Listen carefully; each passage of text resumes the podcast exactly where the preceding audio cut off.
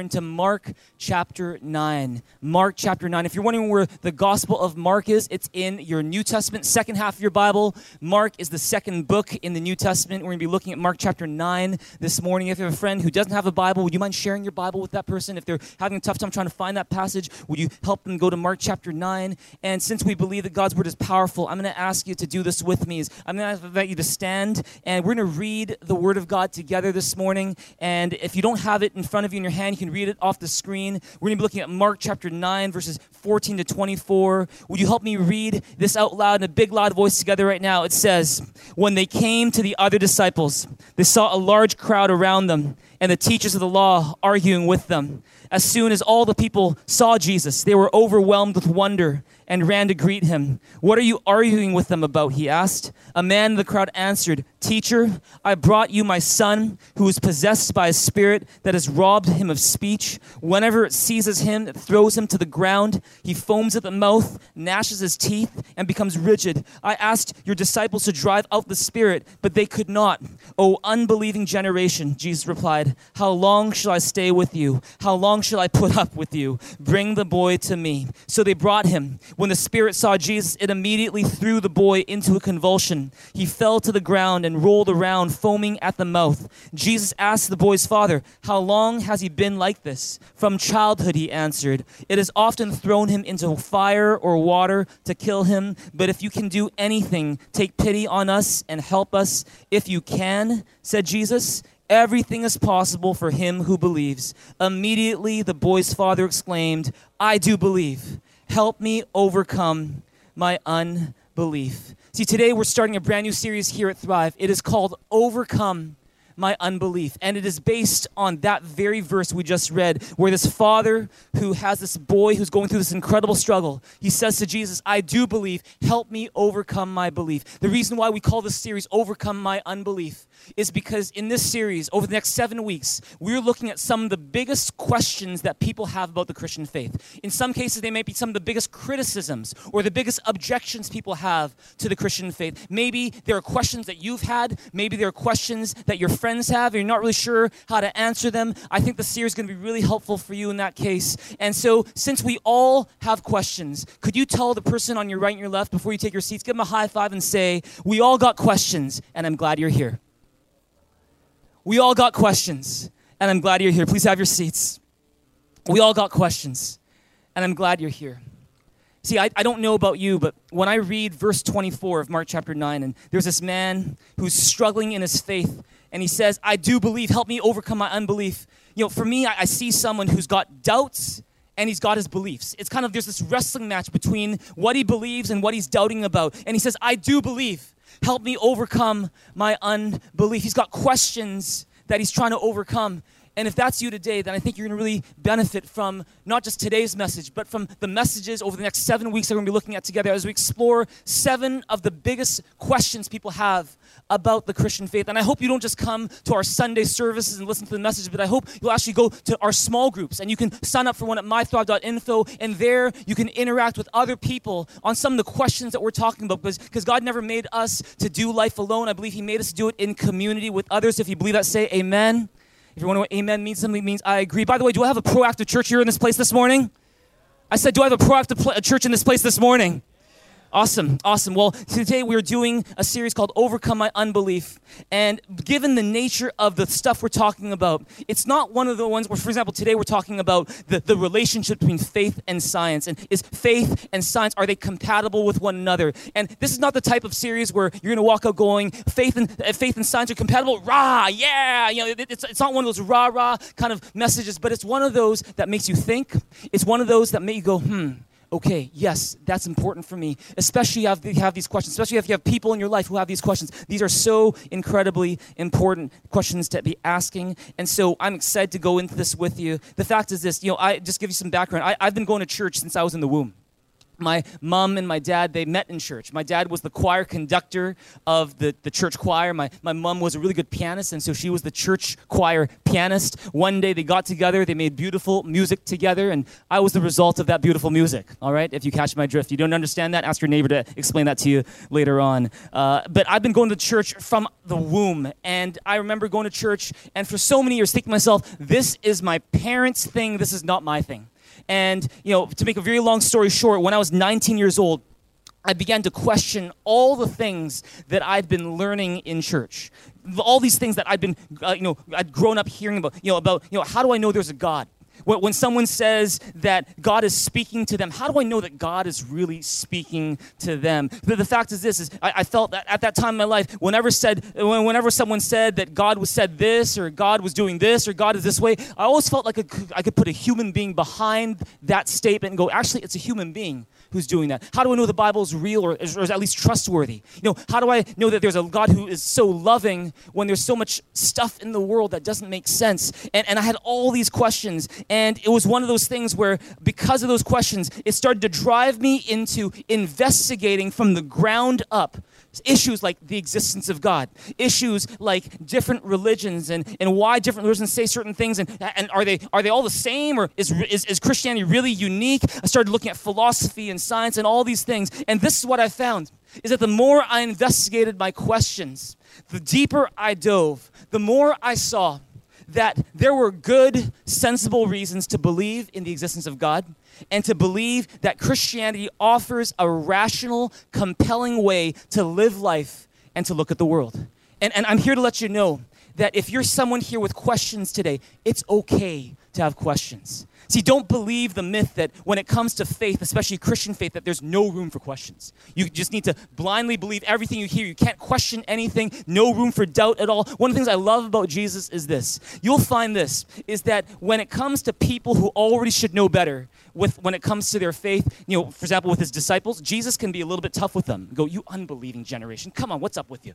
But when it comes to people with honest questions, like the Samaritan woman in John 4 who never read a Bible before, or Nicodemus, who's a Pharisee, a religious leader, he's, he's been studying scripture all his life, but he has some real questions because he doesn't get it quite yet. He and you know this, you know, he, Jesus would, would approach these people not with a get away from me, unbeliever. He would come at them with gentleness he would help them with their questions. And so I'm here to let you know if you're like that too, if you've got questions today, this is a safe place for you. Turn neighbor and say, Your questions are safe with me.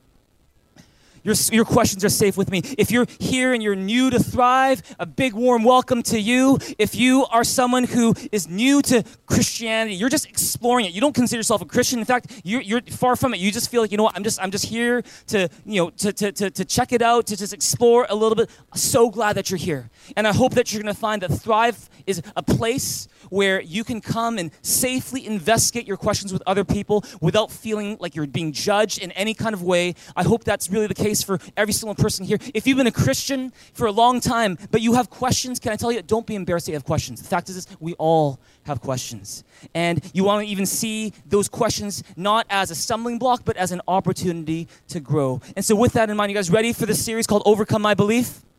You know, I might not be asking you to shout too much given the nature of what we're talking about in, in today's message, but I'm going to ask you to take some good notes today and be a pro after church because I believe that's how we learn. See, here's the question we're talking about in today's episode of Overcome My Belief. The question is Is Christian faith compatible with reason and science? Is Christian faith compatible with reason and science? See, when you look at pop culture, when you listen to what mainstream media tends to tell us, is that there's this dichotomy between faith and science is that science is about thinking, faith is about just believing. You know, science is about facts, you know, faith is about feelings. You know, science is about carefully examining the evidence. Faith is about blindly trusting in something that you can't see or prove. Science is modern and sophisticated. Faith is ancient and primitive and out of date. That's the stereotype that we often hear in pop culture. And it's basically this idea that, you know, if you are someone who really ascribes to science and reason, you're a smart person. If you're someone with faith, you're kind of a dumb person. And, and see, and it's this idea that science and faith are mutually exclusive. Is that it's kind of either or. Either you stand on the side, sign of science or you stand on the side of faith. And in fact, there's uh, an author called Richard Dawkins He's the author of The God Delusion, and you know he's a major player in what has become known as the new atheist movement. And in his books, he likens faith to a mental illness. He'll say, you know, if you have faith, you're sick. There's something wrong with you. Either you're ignorant, or at best, you're at best you're ignorant. At worst, you're evil. If you have faith, you have a religion. That's what he considers. You know, Karl Marx, he famously once said that religion is the opium of the masses. How do we respond? To statements like that. See, what, what can Christians say in response to the stereotype of science and faith? Is Christian faith compatible with science and reason? Well, let me first, as we explore this question, give a definition for science and a definition for faith. These are not perfect definitions, but we'll work with them today. Here you can write this down. What is science? See, science is acquiring knowledge of the natural world through testable explanations based on observation and experience often through what's called the scientific method. That's what science is, is about acquiring knowledge about the natural world, by, uh, natural world by, by, by, by looking at hypotheses that you can test and observe and experience. And that, that's science. There's faith, on the other hand. What's faith? Here's one definition for faith faith is reaching a conclusion based on a combination of reason, intuition, and risk after you consider the evidence. See, I think that's a pretty good definition for faith. Faith isn't just, oh, I just believe whatever, I don't care, no, no reason, no, no reason at all, I just believe. No, it's actually reaching a conclusion after looking at evidence and using not just reason, but intuition and risk at the same time to get to where you are. See, is Christian faith compatible with reason and science? Today, I want to give you three reasons why the Christian faith is very compatible with reason and science. I want you write this first one down. Reason number one in the Christian faith, reason and science are incredibly important tools in the search for truth. They're just not the only tools. See, Christians believe, at least thinking Christians believe, that science is incredibly important to the search for truth. And I believe that starts in Genesis chapter 1, the very first page of the Bible, where God says to human beings, He says, fill the earth and subdue it. What does subdue mean? It means put it under control. And, and in order to subdue the earth, what that means is you need to understand it. You need to discover everything about it. You want to learn as much as you can about it. You want to investigate it so you have a good understanding of it, so you can be a good manager and a good steward of our planet. If you believe it, say amen. And that's why you have, for, for example, in First Kings, in the Old Testament, you have you know, King Solomon, and he's not just you know, making kingly decisions, but he's also engaging in biology. He's studying plant life. He's studying animal life. There's a place for science. You know, Matthew 22, Jesus says, love the Lord your God with all your heart, with all your soul, and with all your mind. It's because God gave you a mind to how, for a reason. He, God gave you a mind so that you could understand the world and ultimately understand Him. That's why Christians back in the Middle Ages, they invented the idea of a university as the formal institution. University was a Christian idea. You know, you know discovering the truth for, through reason and science, that was a Christian idea. Schools like Harvard, Princeton, Yale, Brown all began as Christian institutions where people were intent on searching for truth as a God given mandate as Christians. And for, for people today, Christians who say, yo, I don't need to get into all this intellectual stuff. You know, I, I believe what I believe in my heart and what I feel. I'm just going to sing my songs. I'm going to worry about all this intellectual stuff. If that's you, can I just caution you in a couple ways? If that's you? If, if, that's you, can I tell you, is that if you don't engage in some of these questions that we're talking about in the series, what you're going to do is you're going to do a disservice to this world. You're going to do a disservice to the people around you, especially those who don't have anything to do with God right now, because what you're doing is you're simply reinforcing the stereotype that many skeptics of Christians have as being not really thinkers, just feelers. And we don't want that. Another thing is this is if you kind of go, oh, you know what, I'm just gonna I'm not gonna worry about all these issues we're talking about, these big questions. I don't know, I just believe, then can I tell you this? I believe you're doing yourself a disservice as well because Jesus says, Love the Lord your God with all your heart, with all your soul, with all your mind. And if, and, and if you are loving God with your heart but not with your mind, there's something missing in your relationship with God. God made you to love Him with your mind. If you believe that, say amen. But see, science is not the only tool available to us in our search for truth. See, Christians also believe that there are certain truths about the world that we might not be able to prove empirically or repeat in laboratory, but that are true nonetheless. Really? You know, there's some people say, oh, well, I'm not going to believe anything unless science proves it. Well, I'm going to put I'm going to put it to you today that you actually already probably believe a number of things that science cannot prove. Can I give you some examples? This is courtesy of William Lane Craig, who's a, a Christian philosopher. He identifies five things that cannot be scientifically proven, but uh, nonetheless, they are rational for us to accept as true, and we very much do. Number one, logical and mathematical truths. Can you prove logical and mathematical truths through science? No, you can't. Science assumes logic and math. It assumes they're true. And so if you try to prove science can, or if you try to use science to prove math and logic, that's just being really circular. You can't prove logic and math through science, but nonetheless, it is reasonable for us to believe that one plus one is two. See, number two is metaphysical truth. What does metaphysical mean? Metaphysical means, well, meta means beyond physical, metaphysical, beyond physical. And so there are certain truths, certain statements that we would agree with, but that we can't prove scientifically. For example, if I say that there are other minds in this room other than my own, can I prove that scientifically? I cannot. But nonetheless, it's a reasonable thing to say. If I say, I believe the external world around me, you know, this podium, this amp, this chair, that these external things around me, that they are real, is that a reasonable thing to believe? Yes, it is, but can you prove it scientifically? No, you can't. You know, if it's something where, you know, if I said, you know, I believe the past, the past, you know, the past five minutes, that, or, or, or your past, my past, that this was not just something that an alien planted in me, you know, two seconds ago with the appearance that I have a past, that, is that rational? Of course that's rational, but can you prove that scientifically? No, you can't. You can't. See, there are a number of things that you cannot prove simply through science. Here's another one ethical beliefs what you believe to be right and wrong. For example, what the Nazis did in exterminating Jews during the Holocaust, is that evil? Yes, that is evil. But can you prove that scientifically? No, you can't. See, these ethical judgments, it's not that, it's, it's not that, you know, it's one of those things where science can't prove it, but nonetheless, even though science can't prove it, we just believe deep down there was something wrong there. It's because there are certain truths that science can't prove, but nonetheless are rational to believe. Another one, aesthetic judgments. Things like, you know, what is beautiful? You know, what, what is not. These are not things that science can prove. Finally, science itself. Science can't prove science. Do you guys know that?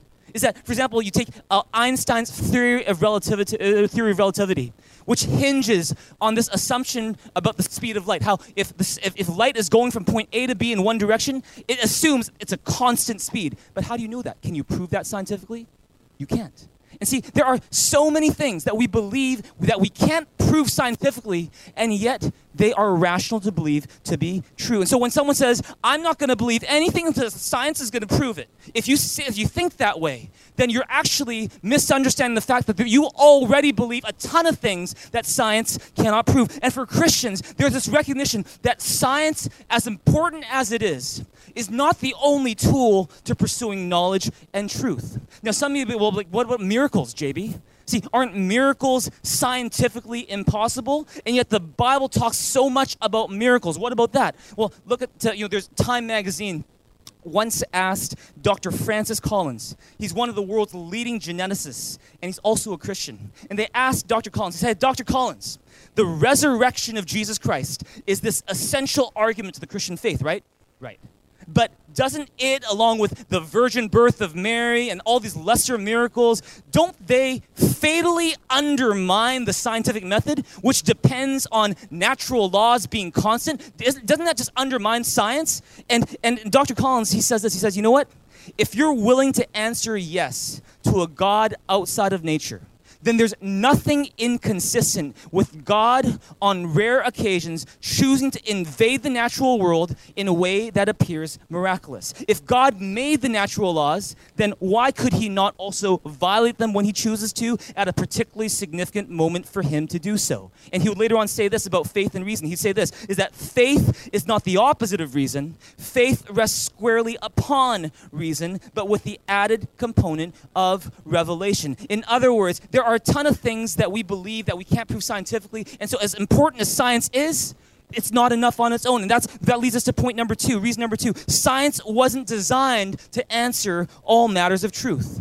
You know, some people, they like to make this argument. They say, you know what?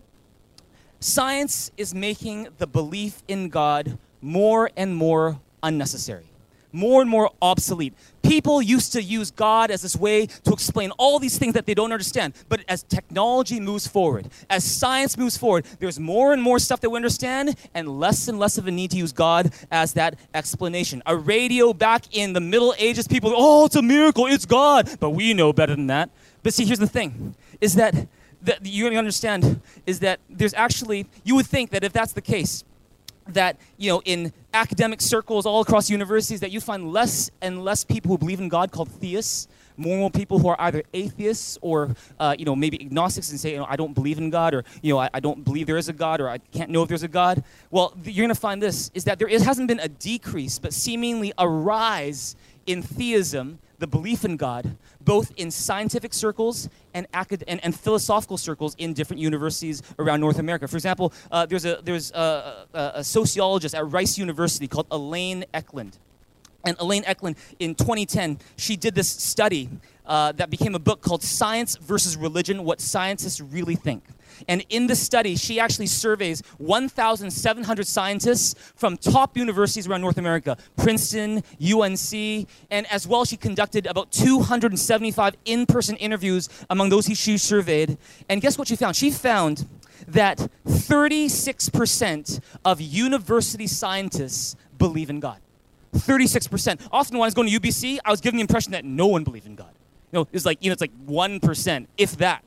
But she's saying 36%. That's more than the number of atheists that, that, that don't believe in God. That's more than agnostics who say, oh, you know what, I, I'm not really sure. I don't know. I can't know. 36%. And, and what she found that when she was interviewing in person these different scientists who described themselves as atheists, who said, I don't believe there's a God, not any of them were nearly as convinced and passionate about their atheism as Richard Dawkins and the new atheists were. They're just like, you know what? I, I, I'm, I, I don't even want to associate myself with those guys because they're, they're really kind of an embarrassment. They're, they're, they're going on the way extreme, and I, I want to distance myself. In other words, there's this respect for theism in scientific circles that wasn't there before. In, in, in, not just in scientific circles, in philosophy, there's a guy called Quentin Smith. And Quentin Smith, he is a philosopher professor in Michigan, and he's also an atheist. And in 2001, he wrote this article. It's, this, it, it's in a philosophy journal called Philo, and he wrote this article that talked about how before, in the 1960s, you go to any university philosophy departments, it's all atheist professors.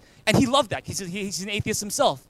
But then along came this guy in the 1960s called Alvin Plantinga, who is a Christian and who's also a philosopher and he's and, and he came up with some arguments for the belief in god that were the strongest arguments anyone ever seen. And all of a sudden people were like oh my goodness maybe theism the belief in god actually has an intellectual ground to stand on. And alvin plantinga is known in many circles today both in christian circles and non-christian circles as the greatest living philosopher right now. And and see what ended up happening was as a result you know Quentin smith was noticing this trend that all of a sudden when in 1960s you could never find a non-Christian or, or you, know, you could never find a Christian or a theist philosophy professor. He's saying that now, look at like all these different philosophy departments in our, our schools. Like he, he, he says that he guesses about one third two, like one quarter to one third of philosophy professors in North America are theists who believe in God, most of them Orthodox Christians. And he writes this in this journal, and, and this is just kind of him complaining. He says, In philosophy,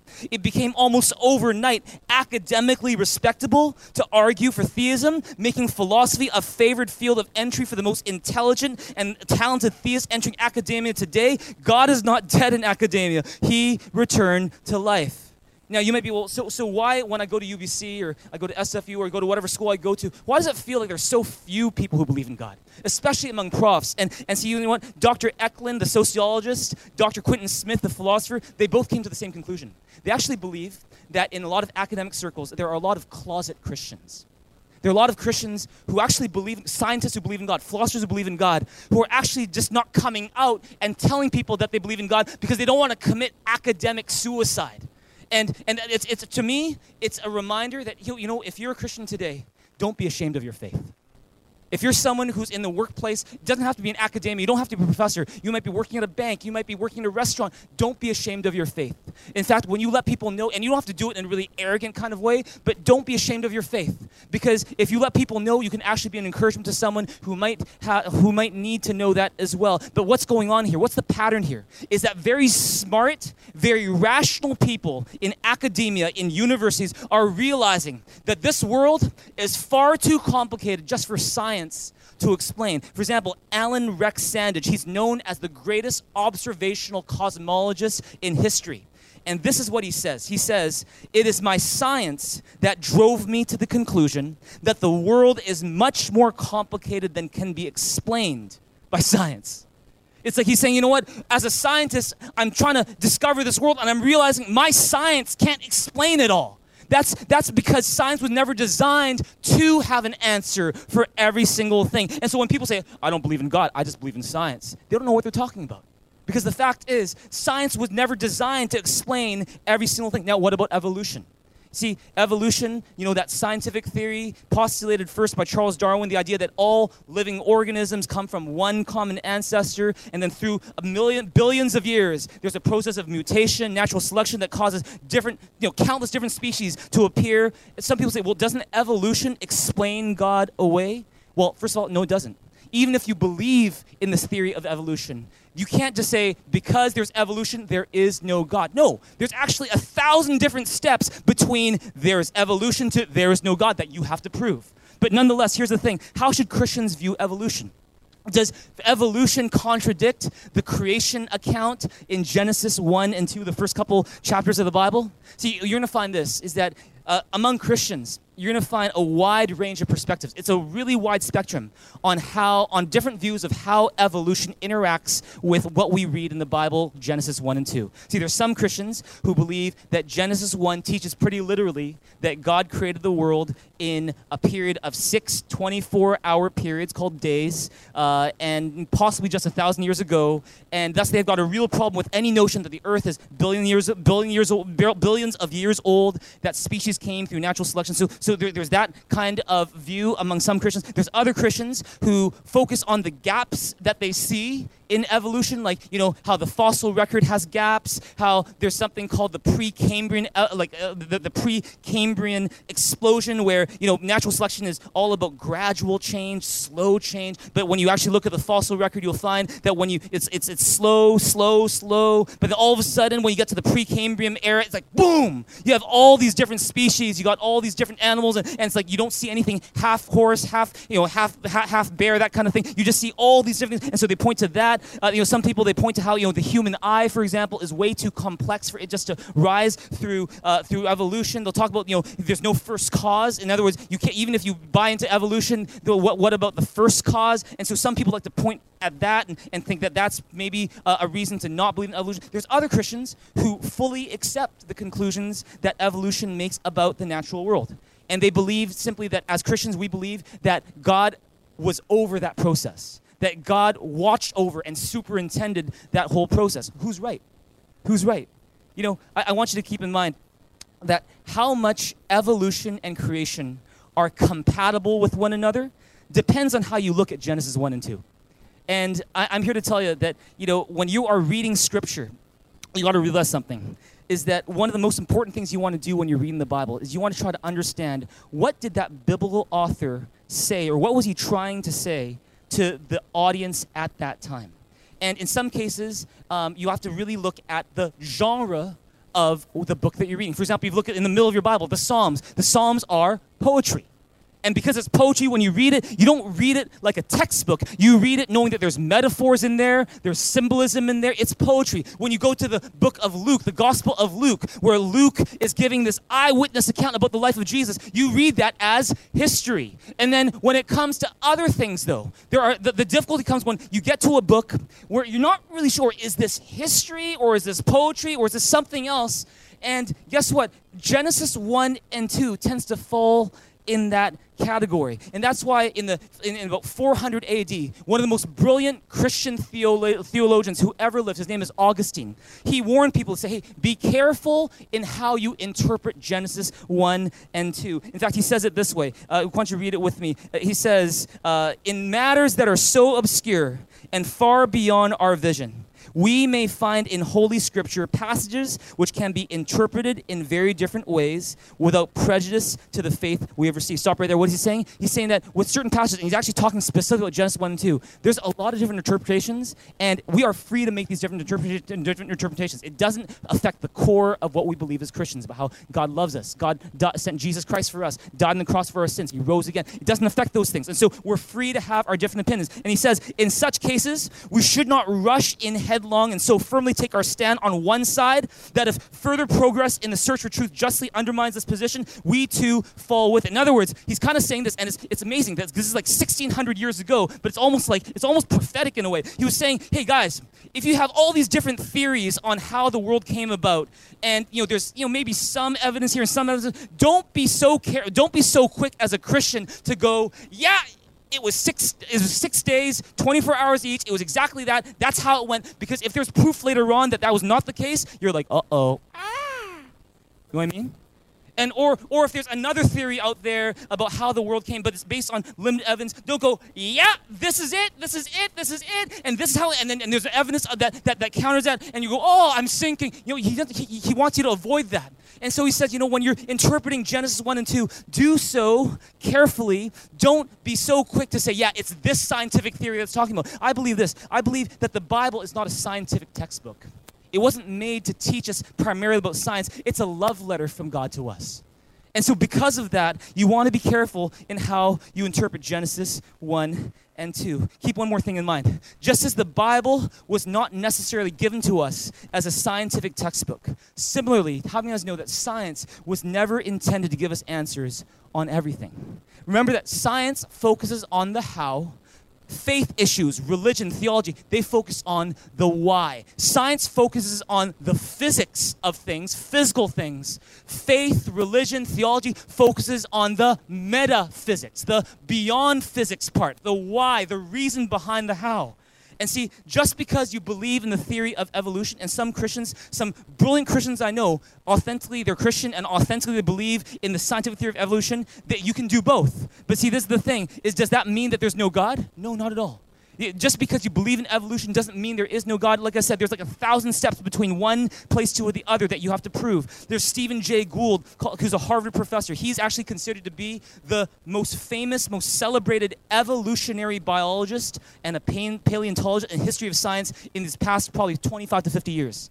And he's passed on now but he says something. He says, to say it for all of my colleagues and for the umpteenth millionth time, um, and he goes from college bull sessions to learn a treatise. He says, science simply cannot, by its legitimate methods, adjudicate the issue of God's possible superintendence of nature. What is he saying? He's saying science can't answer the problem or the question of is there a God watching over nature or not because science wasn't meant to answer it. It was meant to deal with physics, not metaphysics. And so he says we cannot, we neither affirm nor deny it. We simply can't comment on it as scientists. He's saying that, you know what, as scientists, we can only focus on the how. We can't really get into the why. It's not for us to do. And in other words, you can't use evolution to say there is no God.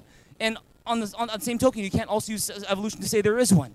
It's because science was not meant to answer every single question. It's, it's because science is only there to focus on a specific range of questions, but it's not everything. And so, can you be a Christian and believe in the scientific theory of evolution? I think you can and you of course can be an atheist and believe in the scientific theory of, of evolution. Now, just just a, a, little aside is that you know what scientific like science, a lot of scientists believe in the theory of evolution. A lot of people believe in the, the theory of evolution. A lot of Christians believe in the theory of evolution, and as a scientific theory. But let me warn you about the dangers of believing in evolution not as a scientific theory, but as a worldview.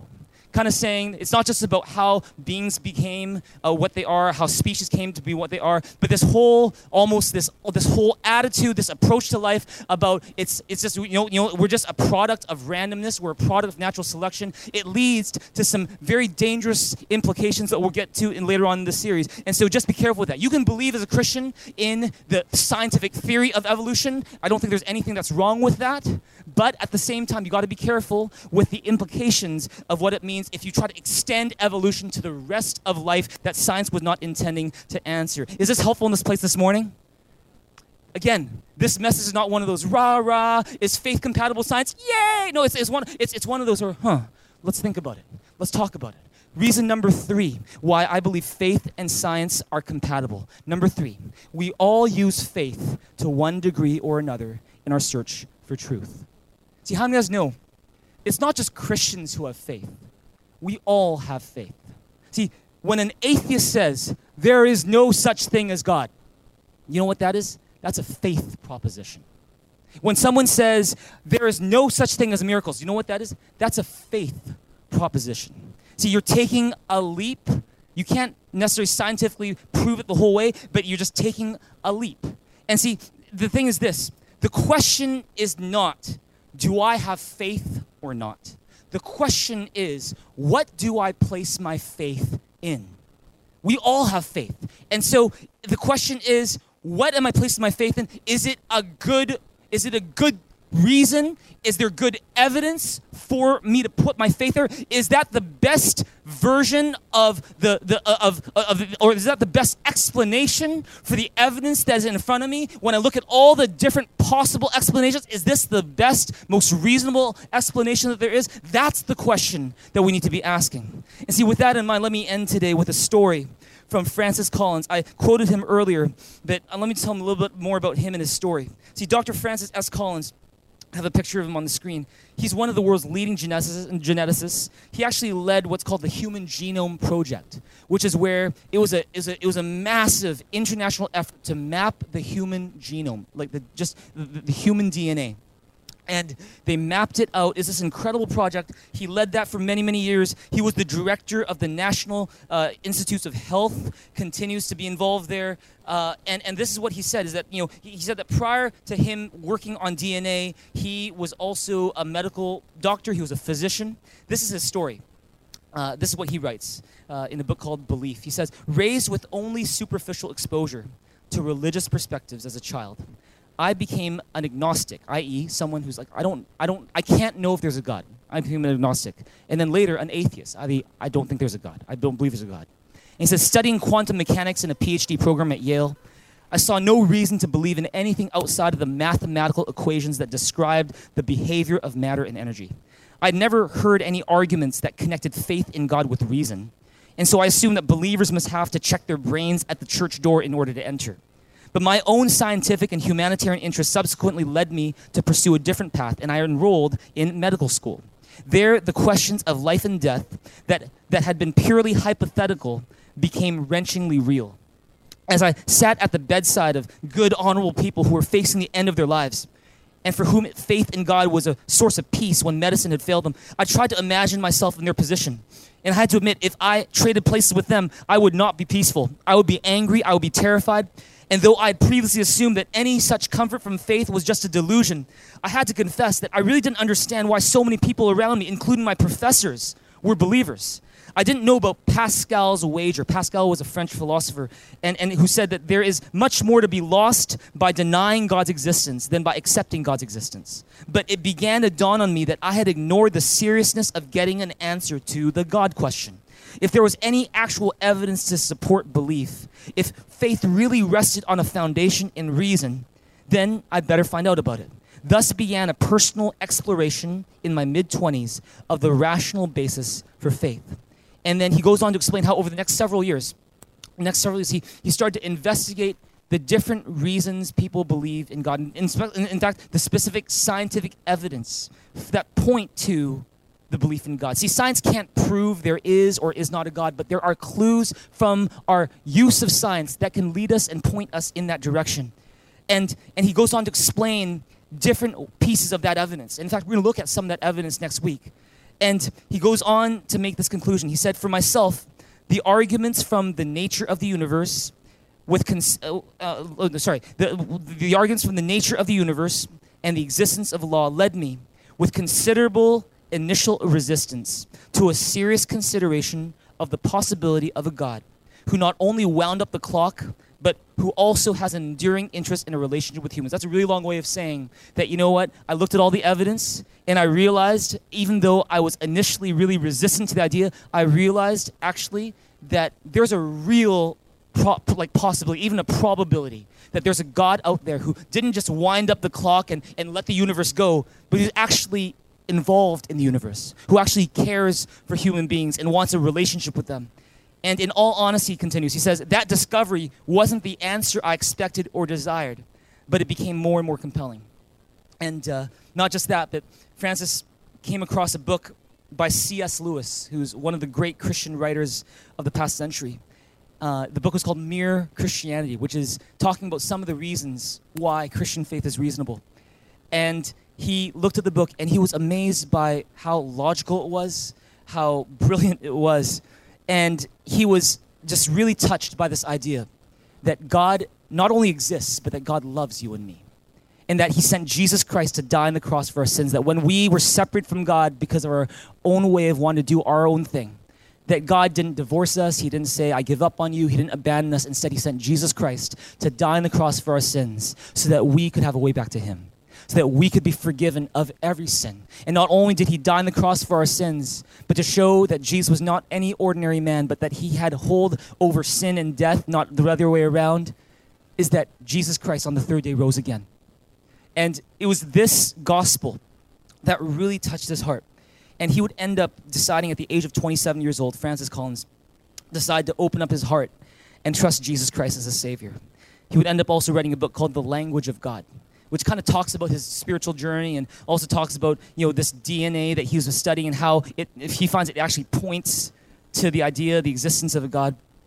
And Francis Collins, he, he ends by saying this. He says, um, I would just like to say that over more than a quarter century as a scientist and a believer, I'm still able to accept and embrace the possibility that there are answers that science isn't able to provide about the natural world, the questions about why instead of the questions about how.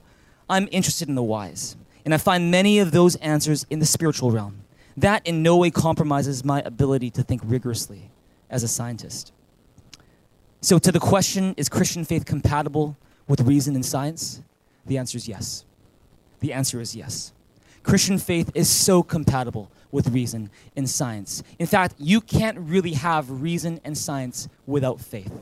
And so, with that in mind, we're going to be looking next week at the evidence for God, clues that God really exists. It's going to be so exciting. And I hope you invite your friends to join. If they have, if you've got friends who really kind of question the existence of God, this message next week is going to be for them. And you might be asking, so where do we go from here? Well, let me end by giving you three or four practical suggestions on where we go from here. Number one, based on this message, I hope you realize that Christian faith is compatible with reason and science. Is that it's not either or, they're not enemies, they go hand in hand. In fact, there's one author who compares faith and reason to like two wings on a bird. Is that you need faith and you need reason, you need faith and you need science. You need both of them if you want to send up to where the truth is. And number two, have the humility to recognize that in almost every situation you face, you will have a built in bias. You will have this built-in faith position. You because we all see the world from a certain filter. And whether we want to admit it or not, we all do. But when we exercise some humility and we're being a bit more self-aware and say, yeah, I realize I've got a filter. Maybe it's a Christian filter, maybe it's an agnostic filter, maybe it's an atheist filter.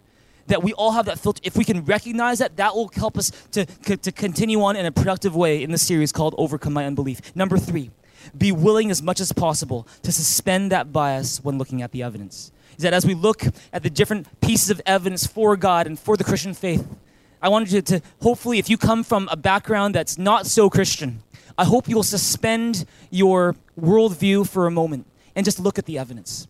And you know, it's kind of like that, that father in Mark chapter 9 where he had all these questions and he had this filter and he didn't believe in miracles. He didn't believe that God could heal in supernatural ways. And he's just like, I, I, uh, I, I, realize I got this bias. Help me overcome my unbelief. What is that? He's saying, okay, let me suspend my judgment for even a moment and let's look at the evidence. You're going to find this. There's two kinds of unbelief that you will have later on today um, and maybe into this next series that we have. The first kind of unbelief is where it's this really closed minded, closed heartedness, where it's, I don't care what anyone says, I don't care what evidence people give me, I am not believing in God. I am not, I refuse to believe that the Christian faith is a valid way of looking at life. I refuse to believe it. If that's you, that kind of unbelief, no one can help you with it. Not even God can help you with it because God respects your choices. He's a gentleman. He respects you, He respects your freedom to choose. And so if that's your position, then nothing I say and nothing we do over the next seven weeks is going to help you in any way because you've already made your decision. But if your unbelief is not that type, but it's a second type, where you think to myself, okay, I've got my questions, I've even got my doubts, but I'm open. And I'm to try as much as I can. I know I can't probably do it completely 100%, but as much as I can, I'm to suspend my bias as much as I can to look at the evidence. If that's you, I think you're to find the next seven weeks to be an incredibly powerful time.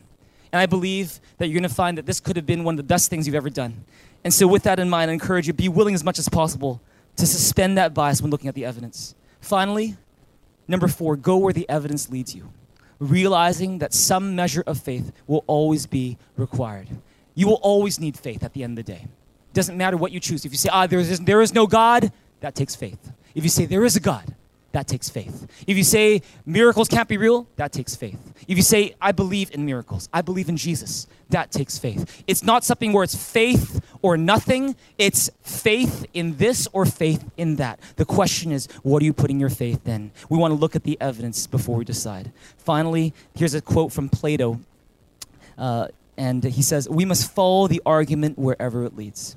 I believe that if you join us for the next six, seven weeks as we do this series called Overcome My Unbelief, and you do it with an open heart and open mind, I believe it's going to lead us to some really great places.